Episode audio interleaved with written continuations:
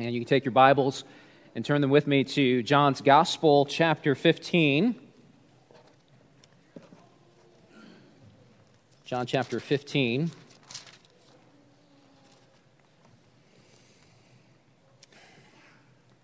I was absolutely awesome.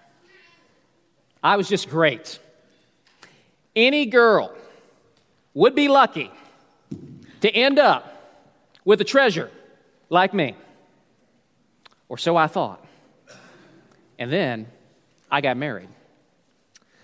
And there is something about the experience of marriage where you begin bit by bit to learn the truth about yourself. And in the months after marriage, uh, in that first year of marriage, I began to learn that I wasn't awesome. And you're thinking it took you that long to learn that you were an awesome, Deemer? I figured that out in five minutes after meeting you. But I'm hard headed. But, but I began to learn with uh, horrifyingly increasing clarity that I was self centered and unloving. Now, I was a Christian when I got married. But, but there was more mess, much more mess, that God needed to clean up in me, sinful propensities that needed to be exposed so that they could be rooted out and dealt with. And it was very painful to discover in those first couple of years of marriage that I was a real jerk. It was probably even more painful for Dana, being on the receiving end of my stupidity. By the way, we're, uh, we're about three months away from our 20 year anniversary. Praise God for a patient and godly woman. And I've learned that marriage is great for many, many things. But what I didn't know before I was married is that marriage is also a powerful pruning tool in the hands of a loving father to shape his children. And all God's married people said, Amen. And God's pruning work in our lives uh, can be very difficult to experience. Uh, it can even be painful. But everyone who is a Christian should expect it. It's actually part of the normal Christian life. But such divine pruning is not meant to be a needless burden, but a loving blessing.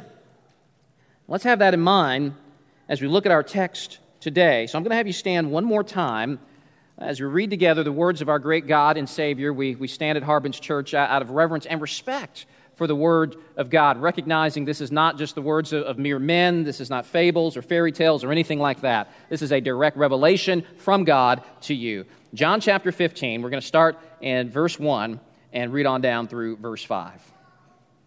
Your Lord and Master says, I am the true vine, and my Father is the vine dresser. Every branch of mine that does not bear fruit, he takes away. And every branch that does bear fruit, he prunes that it may bear more fruit. Already you are clean because of the word that I have spoken to you. Abide in me, and I in you. As the branch cannot bear fruit by itself unless it abides in the vine, neither can you unless you abide in me. I'm the vine, you are the branches. Whoever abides in me and I in him, he it is that bears much fruit. For apart from me, you can do nothing. Let's pray. Father in heaven, I pray that your holy and inspired word would do what your holy and inspired word does, which is to cut and heal, to expose and bring comfort, and to satisfy the soul. Father, do your work in our hearts this morning. In Jesus' name, amen. You may be seated. If you missed last week, we started a little discussion about gardening. We've been talking about how to have a fruitful life. Uh, that's something that we all want to have. We don't want to waste our lives. We want to have a purpose and we want to fulfill that purpose. We have this drive within us, even unbelievers do. We have this drive within us to have a fruitful life and even to bear fruit that lasts. But what does having a fruitful life really look like and how do we experience it? Well, we began to look at that last week as we started to unpack Jesus' incredible statement in verse 1, where he says, I am the true vine. Now, time and again, Old Testament, the Old Testament describes Israel as a vine. And more often than not, it's a, a vine that doesn't bear any fruit or it bears rotten fruit. In Isaiah chapter 5, God says of Israel, When I looked for it to yield grapes, why did it yield wild grapes? And we're told a little later on that God looked for justice, but behold, bloodshed, for righteousness, but behold, an outcry. The fruit God sought in the people were inner qualities that reflect the very nature of God who is righteous and who is just. In essence, he's looking for his very life and character expressed through the people, and he didn't see it, and he brought judgment. And it's against the backdrop of that sort of imagery that makes Jesus' claim to be the true vine all the more powerful. Where Israel had failed and fallen short, Jesus had succeeded. Only Jesus was able to fully and perfectly bear the righteous fruit that God was seeking. Only he perfectly reflected all the qualities and characteristics of the Father. Indeed, in the very last chapter we were in, in chapter 14, Jesus actually says, If you've seen me, you've seen the Father. And the incredible thing we learn here in John 15 is that Jesus does not intend to bear fruit that is pleasing to God by himself. He intends to bear fruit through you. And the kind of fruit that God looks for now is no different than when he looked for with Israel. God is looking for his very life to be expressed and reflected in his people. And the New Testament, uh, Galatians chapter 5, probably contains the, the most uh, uh, famous description of the kind of fruit that God seeks. And so God says, the fruit of the Spirit is love, joy, peace, patience, kindness goodness, faithfulness, gentleness, self control. Those are the things that God looks for in our lives. Those are the things that you want in your own life. And we should recognize that just like uh, with Old Testament Israel, we can't bear fruit whatsoever detached from the life of God in us. Just like that, uh, that branch that is not receiving life giving nourishment from the vine can't bring forth good fruit, so it is with us. It's impossible for you and I to bear any kind of good fruit on our own because we are all sinners by nature. Our hearts are corrupt, as Jesus said in Matthew chapter 7. So every healthy tree bears good fruit, but the diseased tree bears bad fruit. A healthy tree cannot bear good, a bad fruit, neither can a diseased tree bear good fruit. So there's no way that we can live a fruitful life on our own, which is precisely why Jesus does not say, I'm the true vine, and you guys be vines just like me, and good luck with that. He doesn't do that. Instead, he says something quite different. Look what he says in verse 5 in John 15 I'm the vine, you are the branches. Whoever abides in me and I in him, he it is that bears much fruit, for apart from me, you can do nothing. It is, it is only through the man that bore the perfect fruit of righteousness in his own life, only through our connection with Jesus that you and I can have any hope of bearing fruit in our own lives. And the only way that you and I can be connected to the vine in an intimate and meaningful way is through faith in Jesus. When we placed our trust in Christ's death on the cross as the payment provided for our sins, when, when we, in an act of faith, give up our old, dead, fruitless life, surrendering our lives to Him, letting go of false vines that we were looking for life in, and Jesus becomes the center of our lives instead, it is that faith that connects us to Jesus, that grafts us into the true vine, if you will. And then at that point, we are now positioned to receive the life of Jesus, and his life flows from him into us, and only then can we bear fruit as the life of the vine flows into the branches, and, and then his life then can be lived out in us. As the Apostle Paul writes in Galatians 2 I've been crucified with Christ. It is no longer I who live, but Christ who lives in me. So, we've got the vine that's Jesus. We have branches. That's his disciples. That's you, church. But there's one more piece of this metaphor that we need. Look at verse 1. I am the true vine, and my Father is the vine dresser. Literally, in the, in the Greek, you could translate that My Father is the gardener. And in verse 2, Jesus describes the role of his father in tending the vine with the purpose that the vine will yield the maximum amount of fruits. And one of the things the vine dresser does is remove the fruitless branches. He says, Every branch in me that does not bear fruit, he takes away. Now, last week we identified these fruitless branches as unbelievers who will be taken away and judged by God. And in the immediate context of John 15, we actually see a vivid example of this in Judas Iscariot. As that very night, before the very eyes of the disciples, Judas, the fruitless branch, was sent away into the night to betray Jesus and receive his eternal reward in hell. But if unbelievers are fruitless, we also learn in John 15 that every believer bears fruit. And therefore, the kind of qualities expressed in the life of Jesus, again, things like love and, and joy and, and peace and gentleness and so on, those kinds of qualities are going to inevitably express themselves in the life of every Christian who is connected to the vine, but not perfectly. As a matter of fact, uh, you will see God's fruit to greater or lesser degrees depending on the person, depending on the branch. There are no perfect branches in this room. There's no such thing as perfect, a perfect Christian. But guess what? There's also no such thing as a fruitless Christian. There's no such thing as somebody coming, genuinely coming to Jesus and being saved by him, and then there being no change in that person's life whatsoever. Friends, that is impossible. Bible knows nothing of that. That's why the Apostle John writes later on in the book of First John No one born of God makes a practice of sinning, for God's seed abides in him. And he cannot keep on sinning because he's been born of God. By this it is evident who are the children of God and who are the children of the devil. Whoever does not practice righteousness is not of God. Now, John is not saying that Christians are perfect because he writes a little earlier in the same book that if you say you have no sin, you're lying. Instead, his point is that if someone is genuinely born again and Christ is living in them, then their lives will be inevitably marked by Christ's likeness. The overall trajectory of their lives is different now than it was before they were saved. John says, By this it is evident who are the children of God and who are the children of the devil. He's saying there's going to be a difference, or to put it another way, there's going to be fruits. Indeed, friends, fruit bearing is one of the main reasons for your existence.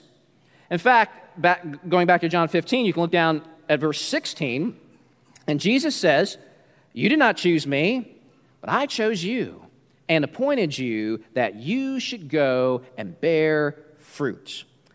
Jesus did not simply save you so that you can enjoy heaven later. His purpose in salvation is that your life be fruitful and productive for God right now, glorifying God. And Jesus says two things are going to happen uh, that result and a fruitful life. Two things happen that result in a fruitful life. And one of those things has to do with God's role, and another has to do with your role. And this week, we're going to focus on God's role in fruit bearing. Again, Jesus says in verse 2 Every branch in me that does not bear fruit, he takes away, and every branch that does bear fruit, he prunes that it may bear more fruit. Already you are clean because of the word that I have spoken to you. Already you are clean, disciples, through the word you have heard and you have believed, so you don't have to worry about being one of those branches that's going to be thrown into the fire and burn. You're already connected to the vine as a fruit bearing branch. But back up to verse 2 what does the vine dresser do with every fruit bearing branch? Does he leave it alone? No. He prunes it to help the branch bear maximum fruit. And that might scare some of you, especially if you think harder about this in light of the metaphor. Grapevines require aggressive pruning. And the vine dresser will, will pinch sprouts. He'll pull away the, the suckers and the shoots. He'll, he'll aggressively cut back the vine. And the idea in pruning is to remove all those things that would uh, sap the nourishment and life from the plant, inhibiting its growth. And so the vine dresser comes along and he cuts those things away, washing and cleansing in such a way to bring forth maximum fruit. And to the uninitiated, to the, to the untrained eye, that looks really bad. In fact, it looks harsh Someone's coming in and, and, and doing all this, this pruning. He's got this knife and he's just cutting everything back, and, and it looks like a waste. Uh, it looks like they're just killing the vine and ruining everything. But when a master gardener is at work, cutting away everything detrimental to the well being of the plants, the end result is wonderful, abundant fruit and a plant that is healthy and strong. And Jesus compares this process to the Father's pruning work of our own spiritual lives. And so God will come in and strip away things that are detrimental to our spiritual growth and health, things that will inhibit the growth of spiritual fruits. If you've been a Christian for a long time, you already know that one of the main ways that God prunes is through trial and adversity and pain. Right? You know that. Trial and difficulty weans us off the world. It increases our sense of dependence on God. It roots out our pride and self sufficiency and drives us to our knees with Bibles open. And so God will lovingly take the pruning knife to our bad habits. He will bring his pruning work to bear on our prayerlessness. I, I know that in my own life, God has dealt with my own prayerlessness by allowing me to go through some very difficult and painful situations. And guess what happens when I go through those trials? Lo and behold, I start praying. Isn't it funny how it works that way? God may prune us in the areas of our priorities and, and, and things that we regard as so important and valuable. He may even strip away certain comforts and relationships uh, that might hinder our faith. Earlier, I mentioned how God can use good things like marriage to prune us. Well, having babies takes that pruning up to the next level. As you stand in a room at 3 a.m. on two hours of sleep with a screaming, colicky kid who will not stop, and you begin to learn how much you lack patience and love and selflessness. God isn't being mean to you in that experience. God instead will use that to build those things into you, in, in, into you the, the kind of fruit that you so desperately need. You see, God can use good things like marriage and family, or bad things like persecution, or sickness, or difficult people, or even the consequences of our own sins. God uses all of these things to shape us and position us to bear maximum fruit for him. And only a good and perfect vine dresser knows how best to tend the vine.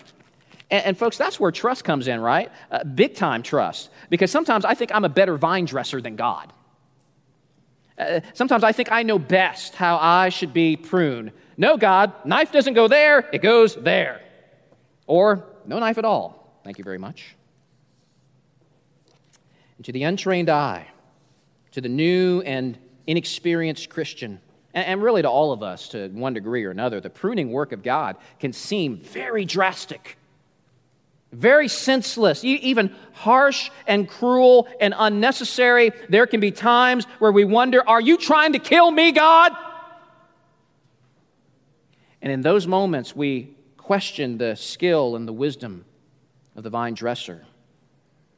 And yet, friends, the knife of the vine dresser comes not to destroy but to cut back and cut away all of those things in your life and in my life that are preventing you and me from fully blossoming into something beautiful. Do you know that that's God's will for each and every one of you? That, that you blossom into something beautiful? That's his plan. We quote Romans 8:28 a lot, don't we? we? We love that verse, that that says God works all things together for the good of those who love him and are called according to his purpose. But a lot of times we stop there and we don't read on to discover what that purpose is. What's, a, what's that good thing that God has for you that he's working all things together to accomplish on your behalf? What's the good? You keep reading and you will see. Paul writes, For those whom he foreknew, he also predestined to be conformed to the image of his Son. That's the good. You see, God plans for you to blossom into something beautiful and lovely, and there is nothing in the universe that is more beautiful and lovely than Jesus. And there's nothing more good for you and for me than for us to be like Jesus. And so, another phrase for fruit bearing could be Christ conformity. And what Paul's telling us in Romans 8 is that God is bringing all things to bear, working all things together in your life towards that end, towards that goal, that purpose, that you would be conformed to the image of Christ and bear much fruit. Now, hear this, Harbins. This is so important to get. God is only allowing things in your life that serve that greater glorious end. And He is using all of those things, both the good things that happen to you and the bad things. He is carefully and skillfully using all of those things to bring you closer to Christ's conformity. And yes, sometimes the pruning hurts. And sometimes the pruning involves pain. The, the psalmist says something amazing in Psalm 119. He says, Before I was afflicted, I went astray. But now I keep your word. Do you hear what he's saying? What, what he's acknowledging there? He's saying that if I was not afflicted, if God did not allow that pain into my life, I would have kept going astray. Now, we don't know for sure who wrote Psalm 119. Some say David, some say Daniel. Uh, both of these were godly men, men after God's own heart. They were already bearing fruit in their lives. But Jesus says every branch that does bear fruit, he prunes that it may bear more fruits. Now, if God didn't love the psalmist, God would have allowed him to stay comfortable and bring forth limited fruit. But God loved him and wanted him to bear even more fruit. And so out came the pruning blade of affliction. And so the psalmist says, You know what? That affliction, it was painful. But guess what? On the other side of the, of the affliction, of, of the pruning, I'm in a better place now than I was before. Now I am more faithful in keeping your word and bearing more fruit. Indeed, that same psalmist, a few verses down, says this. This is, this is amazing. He says, You ever talk this way? He says, It is good for me that I was afflicted, that I might learn your statutes. Now, as you think about God's pruning work in your own life, I want you to be careful. Because often, when God allows great difficulty and pain into our lives, we tend to think of God negatively. Uh, that he is against us or that he is out to get us or uh, that, that he's on our case for a specific sin. Be very careful about that. Well, something bad's happening. I must have done something wrong and God's getting me for it. I hear that kind of stuff all the time from Christians. Be careful. First of all, whatever's happening to you, it's never wrath for sin. Do you know that? Because if you're in Christ, he bore God's wrath for all of your sins already. So get that thinking out of your head. Secondly, while I do agree that sometimes the Lord will discipline us in a specific response to specific sins, that's not always the case. Let's look at some biblical examples to get a more robust and, and complete understanding of God's good pruning. And so we see, for example, in um, James chapter 1. Count it all joy, my brothers, when you meet trials of various kinds. For you know that the testing of your faith produces steadfastness, and let steadfastness have its full effect, that you may be perfect and complete, lacking in nothing. No, notice that there's nothing in that verse about sin. You, you did something wrong. Instead, what we see here is that God is permitting various trials into the believer's life for a particular end. And so we should rejoice. He's not saying rejoice because of the pain. That would be sadistic, right? No, the reason we count it all joy when we meet trials is because of what God will do for us in and through the trial. We can be confident that our suffering is not in vain and will not be wasted, but will be used as instruments of the vine dresser to produce even more good fruit in our lives. Apostle Paul has the same idea in Romans chapter 5. He says, We rejoice in our sufferings, knowing that suffering produces endurance, and endurance produces character, and character produces hope, and hope does not put us to shame how about another biblical example of God's pruning through trial? 2 Corinthians 1. For we do not want you to be unaware, brothers, of the affliction we experienced in Asia, for we were so utterly burdened beyond our strength that we despaired of life itself. Indeed, we felt that we had received the sentence of death. You see what happened? Paul went through incredible affliction. He says they were so burdened beyond their strength. They, they despaired of life itself. The shadow of death was hanging over them. Now, again, this might seem cruel and, and harsh that God would permit such, a, such an intense experience. But that's not how Paul sees it. Paul, looking back, recognizes the gracious pruning of God. He says, but that was to make us rely not on ourselves, but on God who raises the dead. He delivered us from such a deadly peril, and He will deliver us. On Him we have set our hope that He will deliver us again.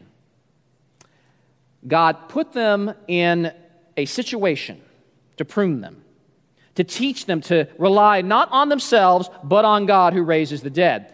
And Paul receives through that experience an increase of faith and hope and confidence in the power of God. Paul now has a greater degree of boldness in his trust and hope in God's delivering power. Another classic biblical example of pruning is Paul's thorn in the flesh. It was some sort of affliction that the Lord brought into Paul's life. And, and why did God do this? He says in 2 Corinthians 12, to keep me from being conceited, a thorn was given me in the flesh. Three times I pleaded with the Lord about this, that it should leave me, but he said, My grace is sufficient for you, for my power is made perfect in weakness. Now, notice here, the pruning of God is not in response to past sin. The purpose of this actually is protection from future sin. He says, to keep me from being conceited, God did this. Now, let me challenge you here. Is that worth it? Is suffering worth being less conceited? Is suffering worth a greater yield of the fruit of humility? Or do you say, I'd rather be arrogant and suffer less, thank you very much? If so, if that's what you say, you, you, what you're really saying is that suffering less is worth more than the fruit of humility, which leads to seeing and savoring and enjoying Jesus Christ to a degree that you wouldn't have otherwise. And, and folks, as long as we have that attitude, we will never be able to obey the Bible when it tells us to rejoice in the midst of trials. We'll never have hope. We will instead always be angry and afraid and in despair in our trials without hope. But what was Paul's response to his suffering, his thorn? Was it anger? What was it shaking his fist at God, saying, Get off my back, God! I'm sick of your pruning. No. His response to the thorn in the flesh was the kind of response James told us to have, namely joy. And so Paul says, Therefore, I will boast all the more gladly of my weaknesses, so that the power of Christ may rest upon me. He is glad of his weakness, not because he's a sadist, but because the weakness, the affliction, is the pathway to increased humility and leads to knowing and experiencing the glory and the power of Christ even more. And so to Paul, the affliction, however unpleasant it was, was worth it because of what he knew he was getting out of it. Another biblical example of pruning is uh, Hebrews chapter 12. And in Hebrews 12, uh, it, it talks about God's discipline. And the word for discipline in the Greek is, is very broad. Uh, yes, it includes a fatherly kind of discipline in response to sin, but it also includes instruction, it includes training, it includes protection from future sin and setting a course for righteous living. But regardless of, of the type of discipline, the author of Hebrews tells us the aim of such discipline. And so he writes in Hebrews 12 11, For the moment, all discipline seems painful rather than pleasant, but later it yields the peaceful fruit, there's the word, the peaceful fruit of righteousness to those who have been trained by it. And pruning, by the way, is not only good for us, God prunes us to equip us to be a better minister to others. We see this talked about in 2 Corinthians chapter 1. Paul writes, Blessed be the God and Father of our Lord Jesus Christ, the Father of mercies and God of all comfort, who comforts us in all our affliction, so that we may be able to comfort those who are in any affliction with the comfort with which we ourselves are comforted by God. There are some suffering saints in this room this morning. I know some of your stories, some of, the, some of your heartaches and pains and challenges and difficulties. And I truly believe that God has incredible plans of fruitfulness and incredible plans of impact for you because God is making you more fit for His service and is making something incredibly beautiful out of you through the pruning. One of my heroes of the faith is Charles Haddon Spurgeon.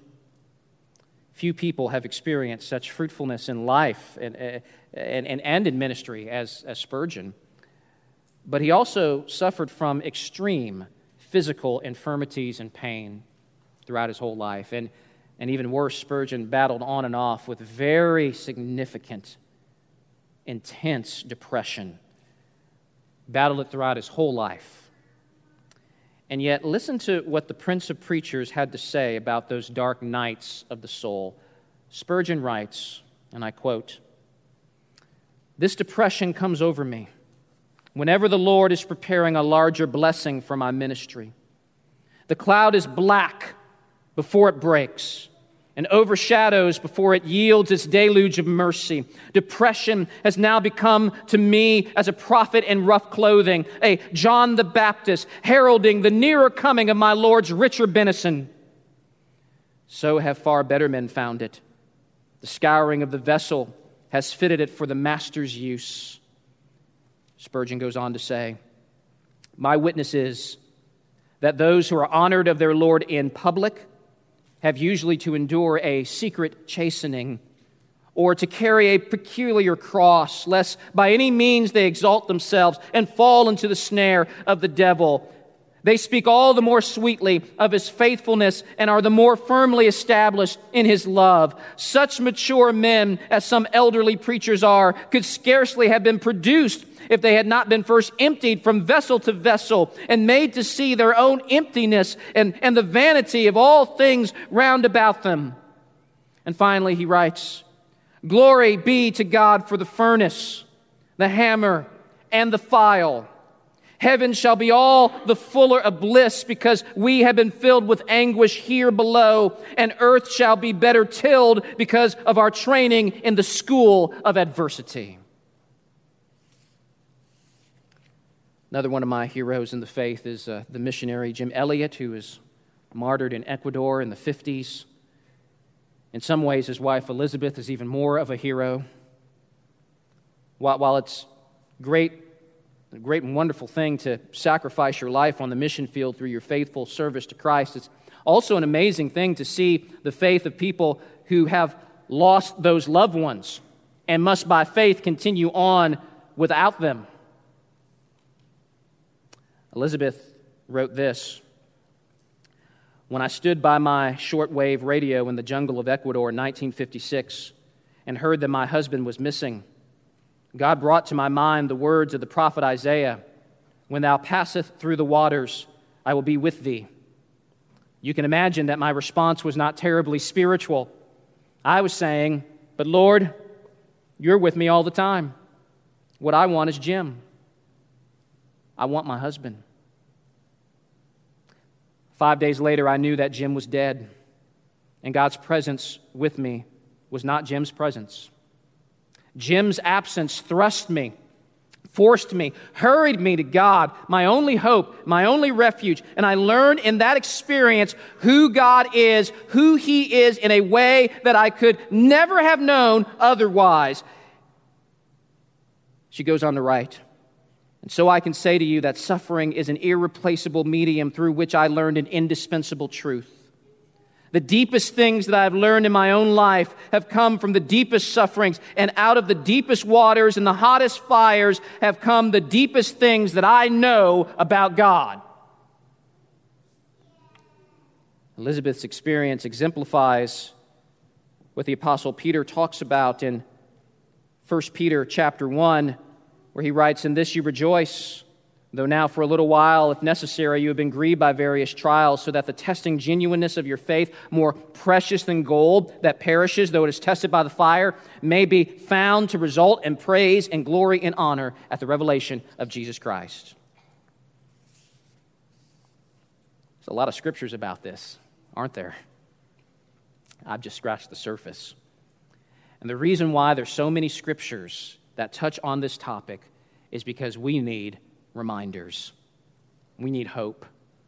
Because often our response to trials, and my response to trials, is anything but hope. Often it's anger.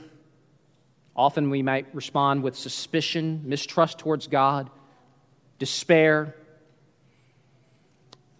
Some of you are going through intense pruning right now and you're feeling the blade of the vine dresser.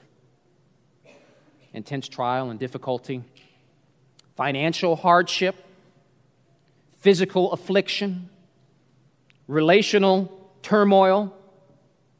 Some of you are thinking, all the above and more. And maybe you're tempted to think that your suffering is a waste. And some of you might even wonder if God is trying to destroy you because you feel like you just can't bear it anymore. And yet, you have the repeated encouragement and assurance from the scriptures that your suffering is not in vain. Nothing is wasted in the hands of the skillful and loving vine dresser who only seeks the good of the branches, actively working in your trial to help you to yield even more fruit that will benefit not only you, but those around you, and will ultimately bring him glory. So let's together commit ourselves as a church to submitting to the good work of the vine dresser and trusting in his hand, asking God to give us a hopeful, confident expectation in his loving care of us, even in the times of pruning, uh, especially in the times of pruning. We don't doubt God's care for us when things are going great. It is through the providence of God that we're about to enter into a time of communion because we could respond to Jesus' words about pruning with dismissal. We could say, well, that's easy for Jesus to say. He didn't have to experience this kind of tough pruning. And if you think that, you couldn't be more mistaken. Because as Jesus is talking with his disciples about pruning and fruit bearing, Jesus knows that in just a few hours, he himself will endure the pain of the Father's pruning work in his own life, in his suffering and crucifixion. Now, unlike you and me, the Father's pruning of Jesus was not because Jesus lacked love and patience and kindness. It wasn't to help Jesus grow. Uh, Jesus already perfectly bore righteous fruit.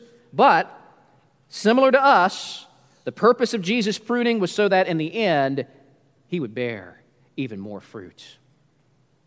Jesus himself foresaw this. In John chapter 12, he says, Truly I say to you, unless a grain of wheat falls into the earth and dies, it remains alone. But if it dies, it bears much fruit. Jesus didn't lack righteousness, but we did. And due to our lack of righteousness, we were indeed dead, fruitless branches, suited for nothing but to be gathered up and thrown into the fires of hell, because the wages of sin is death. The only way you and I can be saved from death is to have another who has no guilt on his own die in our place. And so Jesus died on the cross. And to the eyes of some, that seemed harsh. That seemed like a waste. And it seemed like, like God was needlessly forsaking his son. But Jesus trusted the pruning work of his Father.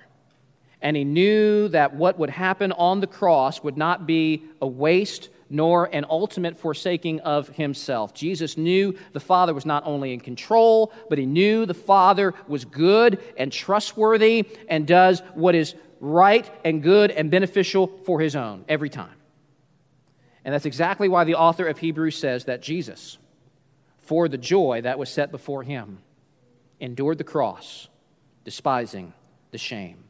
Jesus knew on the other side of the pruning there would be much fruit. And so we read in 2 Corinthians 5:21, "For our sake he made him to be sin who knew no sin, so that in him we might become the righteousness of God." And because Jesus knew no sin, he did not stay dead, but conquered the grave and has been risen to newness of life. He is like a seed that fell into the ground and died and now has burst forth from the earth like a living vine pulsating with life. And all who believe in Jesus receive full forgiveness for their sins. They become attached to the vine. And now, with Jesus' life coming from himself and into us, the branches, he bears much fruit through you and through me and through millions of branches all over the world who are finding their life in Christ. And Jesus' death was not only the sign of our forgiveness, it's also the proof that in our deepest affliction and trials that God will give us everything we need to sustain us in the affliction. And what's more, He will even turn those afflictions around to serve and benefit us. That's exactly why Paul wrote, What then shall we say to these things? If God is for us, who can be against us? He who did not spare his own son, but gave him up for us all, how will he not also with him graciously give us all things? God offering up his only son, God turning Jesus over to experience affliction and suffering greater than, than uh, uh, suffering that surpasses the worst of anything that any of us have gone through. That is the sign that God is for you. He will provide you with everything you need, and it's the sign that nothing will separate you from his love.